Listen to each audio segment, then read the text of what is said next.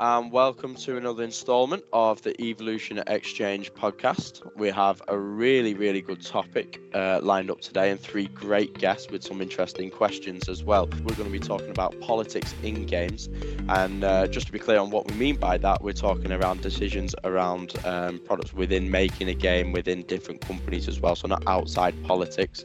Um, and the people we have on today to discuss this topic, we've got Martin, who's a UI artist and designer and illustrator at Toadman Interactive. We've got Clay, who's a senior UI artist at EA Dice, and Vinicius, who's a lead level designer at Tactile Games as well. So before we go into all of the questions, we're going to do uh, some intro- introductions. So Martin, please could you first kick us off with your introduction?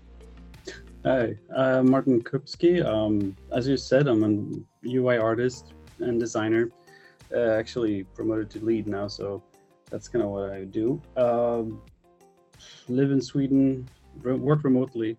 That's gonna sums up it all. Like uh, I, I uh, run my own studio as well on my spare time, so it's like a double job thing. Um, so yeah, fantastic. Okay, no worries. Uh, Clay, let's come to you then. Yeah, I'm Clay Shanks. I'm a senior UI artist at Dice. Uh, I've been with Dice for about two years now. Uh, just coming up on two. Um, prior to that, I was at Ubisoft in Berlin. Um, prior to that, I was at Sledgehammer Games in San Francisco Bay Area. Um, I've got 16 years in the industry, more or less. Um, I have a background in art and design. Um, yeah, I love what I do. I'm happy to be here. Fantastic. Thank you very much, Clay. Yeah. And lastly, uh, Vinicius. Yes, uh, you guys can call me Vince. I am a uh, originally from Brazil. Studied game design there. Moved to Denmark to do my master's at uh, IT University. And ever since I've been working at uh, Tactile. Right now, I'm the lead level designer also do some uh, game design for the, the, the team that we call Game Board, and uh, we do casual match three games. Our biggest one that I've been working the most in is Lily's Garden, uh, and uh, so all in that genre of match three, decorate, and so on. Perfect. Thank you very much. Uh, and thank you to all of you. So now we've got a little bit of a, a context for each person. We're going to head into our questions. So, Martin, you're first up today. Please, could you give us your question and a little bit of context behind it as well? Right. Um, so my first question is, or my only question, uh, how do we alleviate the hiring, uh, like alleviate the hiring gender over talent? Uh, some studios have quota to fill gender-wise and pick based on that instead of the best fit for the position. Uh, is this a problem, or is this uh, something we want? Like that, that's the biggest uh, concern I have. Like I've been in studios where they've hired because of gender and not the talent per se. So there were better applicants, but they didn't get picked because they didn't fill the quota.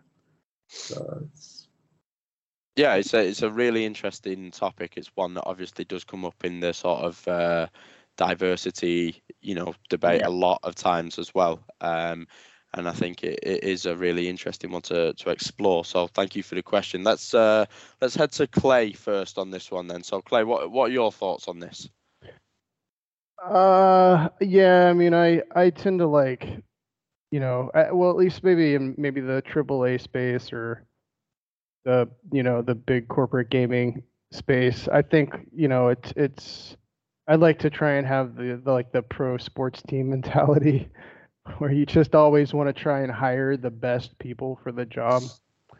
Um, but I know I know that's um, that's not always hard and that doesn't always align with maybe what's going on out in the world socially um uh but that's that's kind of how i look at it i also think like it's there's maybe I know it, it's not necessarily a hidden agenda within studios but i think it, it benefits them um to some degree in that like there is you know there is a real lack of talent out there um you know i think every time you go into any kind of um you know, like tech site or gaming site or, you know, any of those kinds of sites, you'll always see something about like, you know, the need, there's something about talent, you know, like there's not, a, there's not enough talent.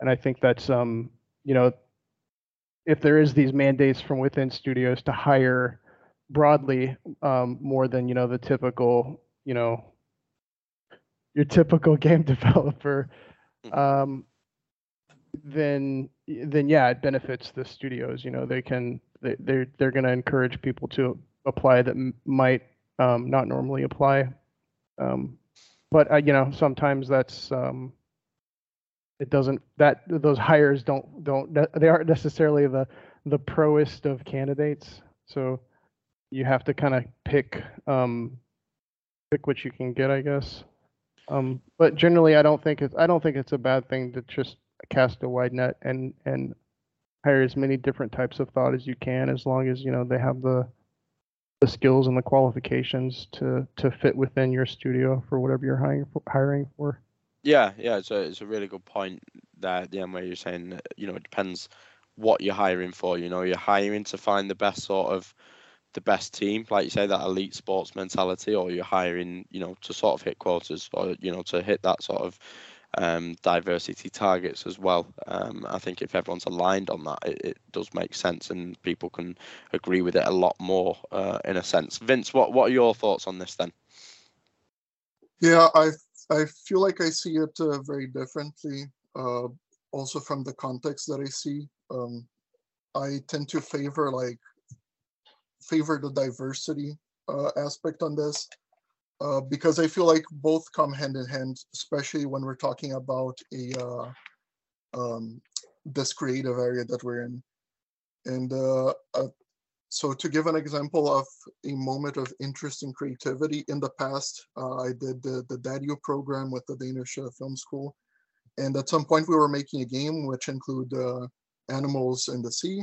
And I asked, as the designer and the team, I asked them, yeah, we it would be nice if we had, for instance, a squid in here. Uh, and then a couple of days later, I see an octopus and I was like, why did you made an octopus? And then I learned that the, the Danish word for octopus and squid is the same, and they had no concept of what was the difference. Uh, so having people that lived different experiences, uh, it's of extreme importance. And I feel especially when we're talking about something as like hiring and gender. I mean, uh, we are three white dudes uh, discussing this, right? Uh, so we have a very specific way of seeing it. I've tried to talk to Alex, which is our hiring specialist at Tactile, and uh, she has worked both in contexts where she had quotas to fill, and uh, right now at Tactile we do not have any quotas, uh, and even so we are 40% women in Tactile, uh, and uh, the way that she talked about it is like she also doesn't like quotas, and she feels like the it does not solve the core of the issue, which is uh, the focus of the hiring and the way that uh, she told me and, and that I can experience the, the way that we do at Tactile, we make sure that during the hiring processes, we have the most uh, the most diversity that we can. So we are sure that we're seeing, you know, the most amount of people possible. And I guess I don't know if you guys always heard uh, the the expression "be confident like a cis white guy." Uh, it, it feels sometimes that that is kind of like this, right? The same type of guy that knows games is the one that is always applying and you see you know the the way that they make their uh, their application so on it feels very much the same uh, so it's always good when you have your uh, your uh, talent acquisition personnel actually reaching out to people that have talent and have not had the initiative to go forward and also say hey by the way we are opening this position here. And uh, and i think that you could make a fit. Just send uh send your your cv let's let's see how it goes. And this allows us that you know when it gets to me as a person that is hiring a designer for example i have a wider palette of of people and experiences to choose from and, and to get into the depths of the talent and when we're talking creativity like i mentioned like i want people that have seen the world in different ways so they can Mm. bring that and provide as much diversity as as we possibly can. So so i feel like yeah I, i'm gonna go with like it's also not nice to be you know hired because of the quota.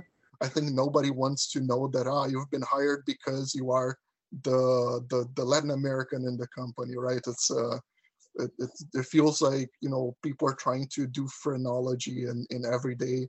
Oh, we need somebody whose goals measure in, in a specific way. Yeah, that's that doesn't seem great. So I feel like being open to acquire to have as much broad of a talent pool possible during the hiring process is you know the way to go and from what i've seen it works pretty well um, mm. I, have never had a ta- uh, moment where i had to say okay you know um, we don't match because of x or y uh, in, in terms of culture it has always been like hey this person brings something different to the to the table and that makes me more interested in, in having them in the team to to throw ideas and discuss things forward. So that's uh, that's basically it. Yeah, yeah, absolutely. And a couple great points. I really like what you're saying about um, especially in terms of creativity you know the more diverse the candidates of different backgrounds different experiences you know from across the world they're going to live different lives and obviously then you get different aspects of creativity out of that. So it can only be better for for the game for the company. Um, so i really like that point and i like what you're saying about the talent pool as well you know broadening that. I think that sort of relates a little bit to what clay was saying around um, sometimes the talent just isn't there in the diverse spaces because it isn't your typical type of um, you know typical type of profile. But if you look at that where where's the issue within that it's probably that the opportunities aren't there earlier on in life um, you know for like going to school pretty much you know uh, typically girls i think it's pretty well known you know the game industry is very male dominated. So i don't think you know women and girls will have the same opportunities um, in younger life or as interested in games especially used to be a lot more so these days which can only be better you know for the gaming industry for gaming companies and it's what we all really want to see um, so yeah. really really good point well made um, clay there as well yeah and um, i just wanted to add also is like sometimes it might be a flaw in the process itself right that uh, you know uh, we are like specialists in each of our own areas, right? We are not always a specialist in hiring. So sometimes there might be friction towards the, the hiring processes that we might accidentally exclude people. So like, for instance, at Tactile, we've been having uh, like workshops about how to be on uh, be on interviews, talking to people that are differently, and basically focusing on where the focus should be, which is the talent, how uh, how well they fit into the team, problem solving skills, and so on. And uh, and I feel like from what I've seen around is like not every company has a culture of like standardizing the process and and you know dealing it like this in the in a more like concise and precise way. Mm. And sometimes it's like what gets to us is you know part of the talent pool and and what we are seeing is like there's going to be disconnects in the way and then it filters out and a lot of people that should be good and should be arriving at our plate is like yeah they they've left before because there's been some misunderstandings or or some lack of opportunities in the process itself so yeah. so that's also why i feel like it's super important this uh widening the scope of yeah of like, yeah yeah what gets into to us to say yeah i want to work with you Absolutely, Martin. Let's uh, let's come back to you. Obviously, it was your question, um, and hearing a, a, couple of different points there. What what's your sort of well experiences with this, and uh, you know what what your thoughts after hearing some of them points? Hmm, yeah, well, uh, for for starters, like I'm all for like the gender uh, mix and all that stuff in the company. The, the only issue I have with is that, uh, in my experiences, I've uh, dealt with people who are like great people, nice people, perfectly suited for the company, but they can't handle the job. And that way it kind of leaves a little sour taste in my mouth. But like I'm would be a perfect world if you could just pick whoever uh, that kind of works in the company but like uh, you kind of need to know what you're doing in order to work i mean it's fine to take juniors in because then you can kind of uh, rule them into the, the the whole work thing. But um, yeah, it's it, that that's kind of why the question come up, came up. It's uh, it's that part. But now we're in the process of actually looking for someone uh, that's going to be w- working with me a lot, and that that's kind of like I have that freshly in my mind now because we're always on the lookout for someone that fits the bill, but also kind of diversifies the company in that sense because uh, yeah, it's kind of hard to find the perfect person for the job. It's not like there are plenty, uh, which is kind of weird because there's so many applicants, but it's not not always like the one who works for the for the position.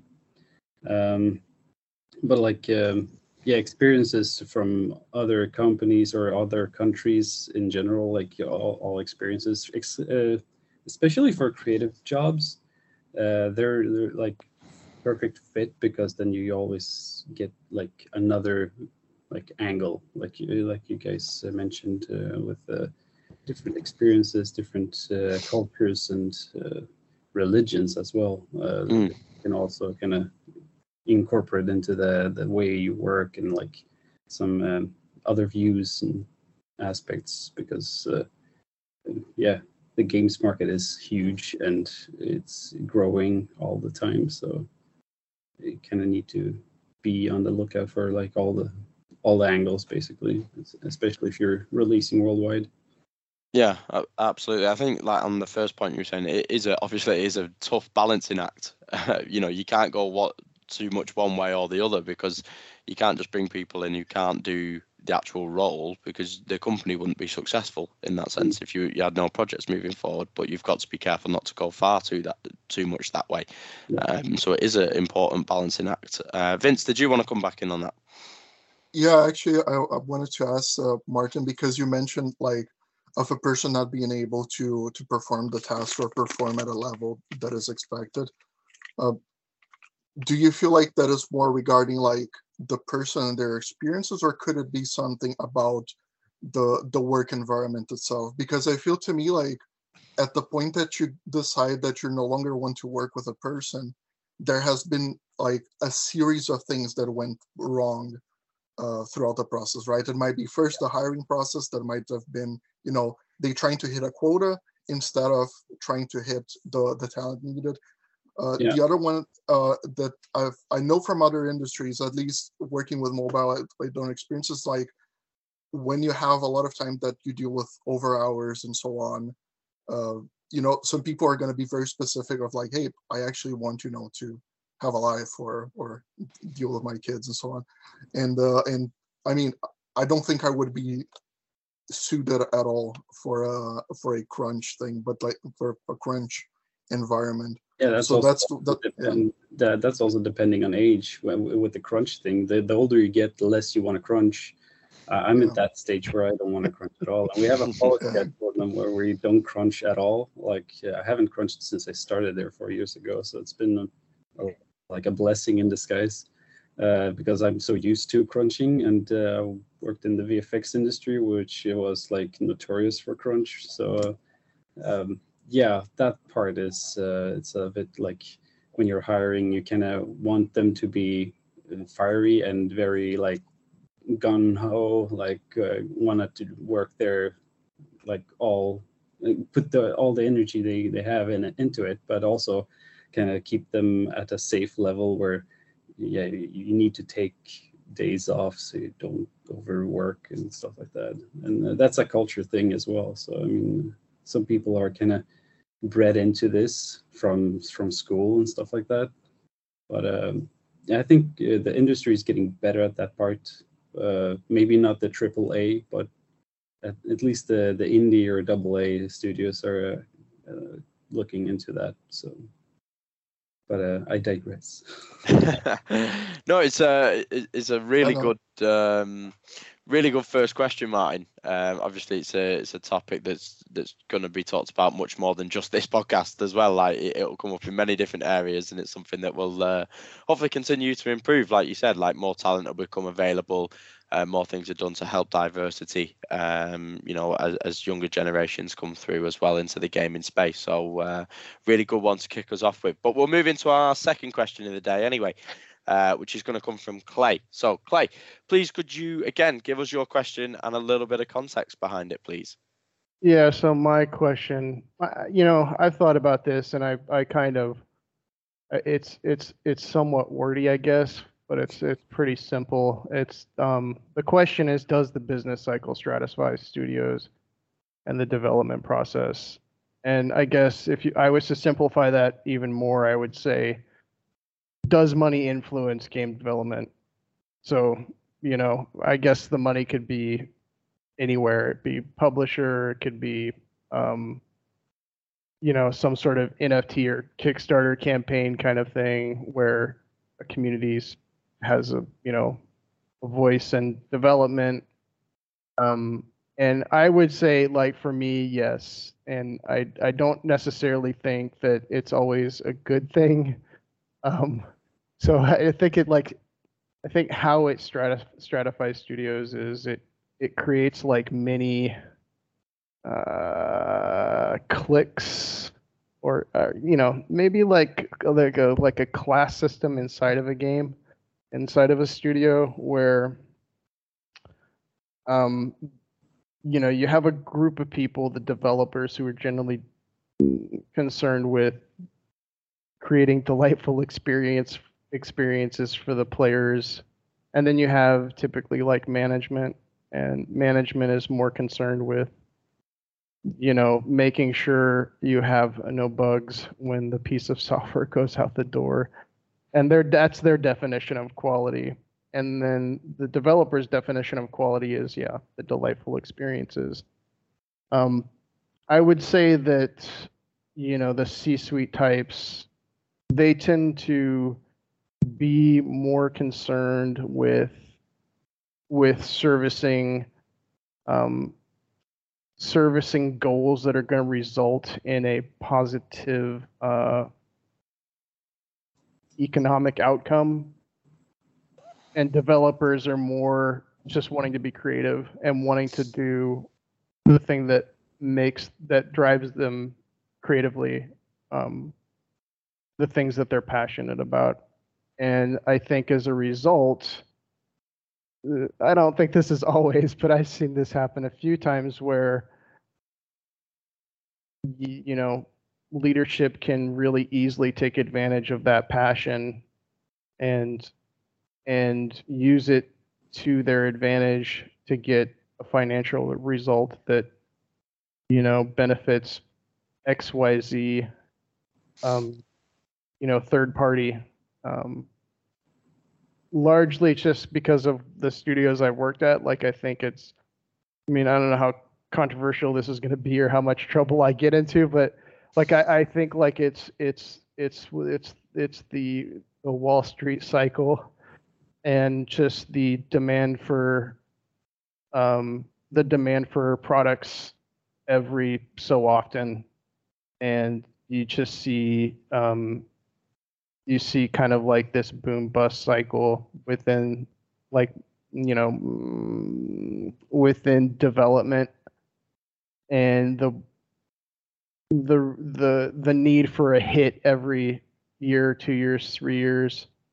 Um, and I, yeah, as a result, I think you know investors want to see a return on development on you know the money they've they've they put into a studio, and so yeah, they're gonna there needs to be managers to ensure that that that return on investment is going to be there, and so then yeah, you get those two different classes or groups of people within a, a studio. Not that I think that you know that cycle is necessarily bad but i just noticed like yeah you get you, you get stratification you just get people who are more concerned about a product you know than they are about a, a game. Mm. um, and so yeah i think like developers tend to be more concerned with games producers and you know folks with other you know directors. They tend to be more concerned with product and you know that's and there you get the the the power dynamic. Um so it's that's a very long-winded answer but I, I, no it, it's good it's it's uh really good concepts i like the way like you said at the end now obviously uh, different people within the company will see the different reasons differently. Obviously, people have different motives for what their role is in the company, um, and it obviously affects different things as well. So it, it's a good question. It's a good one to sort of explore. Vince, what are your your thoughts on this then? Yeah, I think it's a super interesting uh, conversation to be had, and uh, also a bit on what I will touch with my own question later. But uh, yeah, it feels to me a lot of like yes, uh, the the answer is yes. Money does drive everything. Uh, I mean, we, as Karl Marx says, uh, we are living in a material world, and we are a material girl. So it's we kind of needed to keep it going, and that's kind of the thing. Uh, what I've been experiencing, at least at Tactile, is like we are having releases basically every week in terms of the game, and it's less about you know guaranteeing funding for the next game and and pushing that right. Because I see a lot of the times where we see crunch, where we see you know, uh, people just you know pouring in, in into developments that take years. It's like it also goes with the fact that from inception to release, there's a huge uh, realm of uncertainty, right? Of uh, of we have money for this, maybe we don't have money for later. If we fail, we don't even get money at all. Um, well, I feel like if you're in a live product, as uh, it's my case, and you know, you're always working on trying to to make that product better. So I feel in that case, for me, the the incentives of the money people and the incentives of the designers are most of the time aligning very well. Uh, and I feel like, especially working closely with uh, data scientists, producers, is like you can usually make the case that a better player experience will also lead to more monetization opportunities and more growth opportunities. Uh, and this the other way around, right? Because marketing can come and say, hey, we know that there's such and such way of um, um, campaigning the game that might lead into uh, other opportunities. So the the marketing just coming to us and giving us ideas of how else we can expand the the the, the experiences that the game are, are pushing forward. So I feel like probably the best way to deal with this is you know make sure that we are aligning incentives here and it goes a lot about the ideology of the the structure that you're in right because if the higher ups are interested in just you know making sure that the stock price is rising and that the investors is happy, then that's the incentive of the company and, and period. Um, and as a designer, you always have to kind of deal with the fact that you know the you're you're there to make money, not to make a game. Uh, and uh, it, especially when the uh, the release cycles are not very tight, it's even harder to say, hey, good design will lead us to uh, to also more monetizing opportunities. So so I feel like it's um yeah, it goes with the fact that you know there this is a very like, capitalist way of just thinking of like get money, make product, sell it. Uh, while I feel like our, our jobs as developers has always been to like make the best possible product that we can. Um, sometimes that also uh, we can also be on the wrong side right sometimes we want to iterate so much on something that you know it's good to have somebody that comes and say hey we've been trying this for a while. It does not show that this is going to have a, a, big future or to deliver this we're going to have such cost and it's not really going to bring a lot to us. Um, one uh, one suggestion that i have for other people that have been working in in these kinds of environments especially on live products is um, work with your data people to make sure that you can help show that improving the experience has an effect on the numbers. Uh, sometimes you're making a change to the game, and that change will not impact uh, your immediate KPIs. It's not going to make you know more purchases and so on, but it might lead to to a, a better view of of like the perception of people in the game. So uh, involving data science, user research, and uh, make sure that like basically if if we're trying to improve something in a game, um, it should be measurable that we're improving it. I guess that's that's a basic concept. So working with the data people to make sure that we validate that and, and push it forward. And I think luckily at Tactile, that's one of the values that we have. We should be validating the things that we're doing. And uh, and that goes for basically everything that we're doing. And that's one way that we've been saying, hey, look, this design stuff that we're doing is super important and we want to push it for further and uh, and we had lots of successes within the company utilizing that and uh, even when we have to battle with this idea of not having enough resources uh, eventually you can make the case for it and you might not get all of the resources that you want but you can get a plan to get more of those resources by you know proving step by step that all of the things that we learned as a craft actually work in terms of science as well and in terms of financial returns. Yeah, yeah, absolutely. Some great points, some really good advice there as well. Um, so I appreciate that, Vince. Uh, Martin, let's come to you then. Uh, just hear your thoughts on this. Yeah, there's been a lot of um, discussions from a perspective out of uh, larger company size, and I'm gonna go the indie route because uh, I'm a, an indie at, at heart because that's kind of what I do on my spare time. So it's uh, from that perspective, I do what I want to do the most out of mm, like passion and not necessity, mm-hmm. and that usually kind of goes opposite the, the financial kind of gains uh, that you usually want to like that you usually want to see but like uh, I've been proven from time to time that this is the wrong way to go, but I kind of feel that uh, I went into this uh, business to do some awesome stuff and for for my own sake and for my own sanity to kind of if I want to keep going, I want to do this and not go the like you know bigger studio route where you basically go where the money is and uh, I sound like a hipster, but uh, it's kind of how it works. it's, uh, it's, the reality most indies kind of have to see uh, sooner or later that either you follow the trends or the money, or you just go your own route and can't really like expect too much uh, if you're not lucky. Uh, yeah, but who, who, can like who could blame anyone for that? It's like you said at the at the start of it. It's you do it because it's your passion. You know yeah, why why would anyone? Uh, you, you get know... into the business doing that, but like then yeah. you get into the business where it's actually a business, and that's where you have to kind of listen to the higher ups or the people that actually decide what you're making. And that's kind of where the dichotomy comes in, where people get burned out or tired or like yeah. not really that passionate about the project they're in.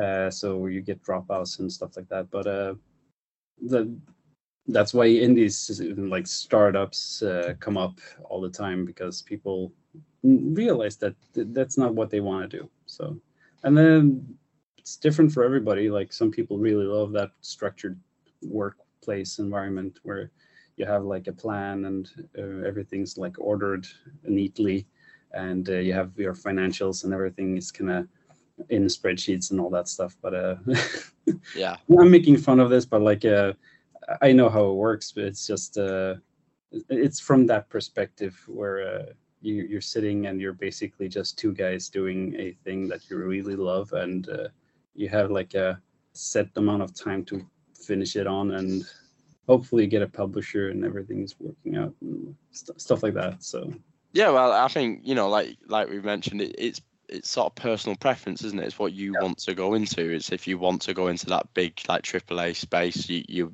you know you you will be aware that, that there are you know targets and things like that to hit, and it is mostly around. I don't know about these things. Like I, mm. I've met a lot of uh, colleagues that get into the business and they're like, oh, do do we have like quotas? Uh, like, do we need to kind of do this a certain way. I just thought I would just do some 3D models and kind of do my thing. But yeah, right. Okay, so you'd say there's like a bit of a, a lack of awareness within uh, within sometimes. that sort of space. Yeah. Interesting.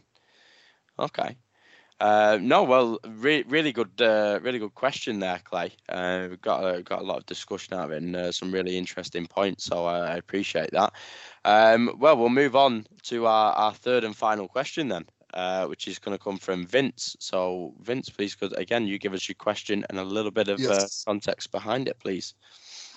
All right, so I wrote it in a in a very fancy way. I feel so. I will repeat what I wrote and then kind of go over this. So, uh, as with many products of mass culture, games tend to reinforce and amplify the worldview of capitalist ideology.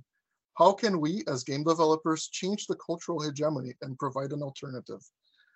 this whole uh, very confusing uh, proto-Marxist way of seeing things is, is mostly like it feels like most of the structures that we are in and the way that we deal with people in the industry tend to just reinforce a lot of like things about the world that are not necessarily beneficial to us as uh, people as workers and uh, and I feel part of this is like what we've heard from Martin. Like uh, we want to work on something that is a passion project, right? But we always have to be chasing the money, right? Or uh, or you know, uh, you're working in a project that has a very specific way of going forward, and the only way to push that is by you know having the specific numbers that you're getting there. Uh, uh, and you know making always the case uh, that this is going to be a great investment for somebody and they will get you know absolutely get their money out of it. Um, i don't have a good answer to this because uh, and also i feel like it's to me this is the biggest uh, uh, hurdle to deal with in terms of of the industry because what i would prefer is that everybody would be able to just do their passion projects and uh, and be able to deal with them as much as possible and create those you know objects of culture for everyone. Uh, the best way that i can see it right now is basically with uh, ha- having like uh, government funds or culture funds that are able to help uh, designers or developers to to create you know the things that they want without the necessity to always hit the milestones that they or probably hitting the milestones that they need right but but not having like the ROI on this needs to be 120%. Otherwise, we will not invest on this. Because I feel like a lot of the projects that we want to push forward, it always goes to this. Uh, and I also have my personal projects that, you know, I know for a fact that I'm going to lose money on them, but damn it, I want them to exist as a cultural thing, as a plaything for for me, my friends, and whoever you know want to to enjoy uh, those things. So uh, so that's kind of the question. Uh, I hope that it was understandable. Yeah, yeah, no, it's a it's a great question, Clay. Let's um let's hear your thoughts on that then. Um, how can we as game developers challenge cultural hegemony? what do you? I guess like, well, I mean, I guess I'll. What do you mean by cultural hegemony? Like, where do you see that happening? Where do you see the cultural hegemony? uh, mostly on the structures that we have, right? On the need, the like you always need somebody to finance uh, everything that you're doing, right? Uh, you always need to prove your point and prove the cultural worth of this uh, to your team, to your investors, and so on, right? It's it's and it's always on the base of the numbers. It's always on the base of the money that gets put and gets removed. And I feel like it's kind of like you mentioned in terms of the business cycles. Is like it's all about the money coming coming in and all about the money coming out. So how can we challenge that in terms of making sure that it is the quality of the product, the quality of the game, and the experiences that we're providing that is first and foremost, and not just the money that this investment is doing. Yeah, I mean that's a, that's a good question. I, I like I don't really even have an answer. Like, how do you change it? I mean, like you i mean you you kind of have to work outside of the system like you know passion project often turn into things that like we're all playing nowadays and i think like there isn't really necessarily somebody you know standing at the door you know there's not a gatekeeper to get into the business of fun. It's like if you put a, especially nowadays, like it's so easy for anybody just to like start making a game and publish it on any any platform out there. I mean, there's there's you know a few different ones. You know, Steam's obviously the big platform to publish on, but get it out there, and if it's if it's viable, if it's fun, people are gonna play it. I think that you know, like the typical old route would be like dude, it it was just like a black box of, you know, making a prototype and taking it to publishers and, you know, pass, pass, pass, pass until finally somebody says yes. I don't think that's that's no longer true. That's just like, you know, the three of us, the four of us could sit down, decide to make a game. You know, and if we were really dedicated, I don't Martin, I don't know if you would crunch or not, but like we could do it in a week you know, and uh, and put it out there to the world. Um, so um, Yeah, I like, but I mean, so I think there are like so many different ways to do that now. Like my wife, you know, it's just kind of kind of as a tangent. She works for a design agency, and they they tried to get into the NFT action, and they basically like made a game to to promote it, and they just put it up on a website. I mean, it was a very rudimentary game, but like ultimately, like that's what it was. It was just a game. Um, so yeah, I mean, and like yeah, and I think like at the at the end of that, if like your game is successful and like you you know people enjoy it and they want to pay you for it, I mean, I I wouldn't complain, you know. But like, that's Yeah, I, I guess what I would add, like the toughest part, like I completely agree with you. It's easier for us to just make a game and put it out. My biggest question is like the the survival of the person, right, while doing that. Uh, because sometimes it's like you know, work ten years, save some money. Now I have one year to make the game that I really wanted. Um, There Yeah. are and that's yeah, So yeah, and that's kind of like, you know, what I was saying with the whole, you know, people want a return on investment. If I put 50 million in, I want 100 million or however much out. And like that works fine with with the product with a bunch of known variables and like, you know, a known market, uh, you know, all these other factors. But with games like I think what people people forget or they don't know is games are art. Games are inherently creative. And any creative venture is just inherently risky. I mean, and like the more money you throw at that thing, the riskier it tends to be. So yeah, I mean, if you save up 10 years to take a year off just to work on a game, that's a huge risk. Not only to your livelihood, but like to your creative validation or like, you know, to you to validate yourself as a creative person. It's like, oh, people don't like my things. I I guess I must not be you know, but it like that's that's I don't like that. I, I think I think this is like how do you change human nature is the question. I, I I wonder if it really is human nature. I guess uh, that's that's kind of where I'm going because I feel like th- this is basically going with the system, right? This is just if I actually save money and then just take some time and do it, I'm basically just trying to deal with the system as it is, right? Instead of of figuring out a way past through it. So I I feel like to me, human nature is to try to express ourselves in the best of our capabilities, right?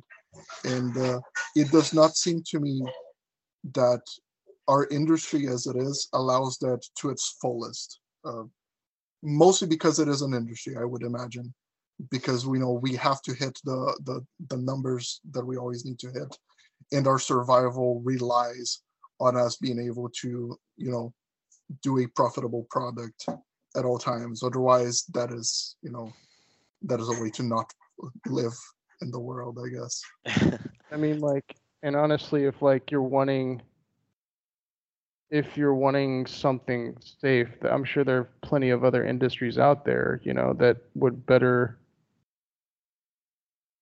you know, I'm not saying you, I just like anybody who is is thinking like I just can get into games and like it'll be safe. Like I,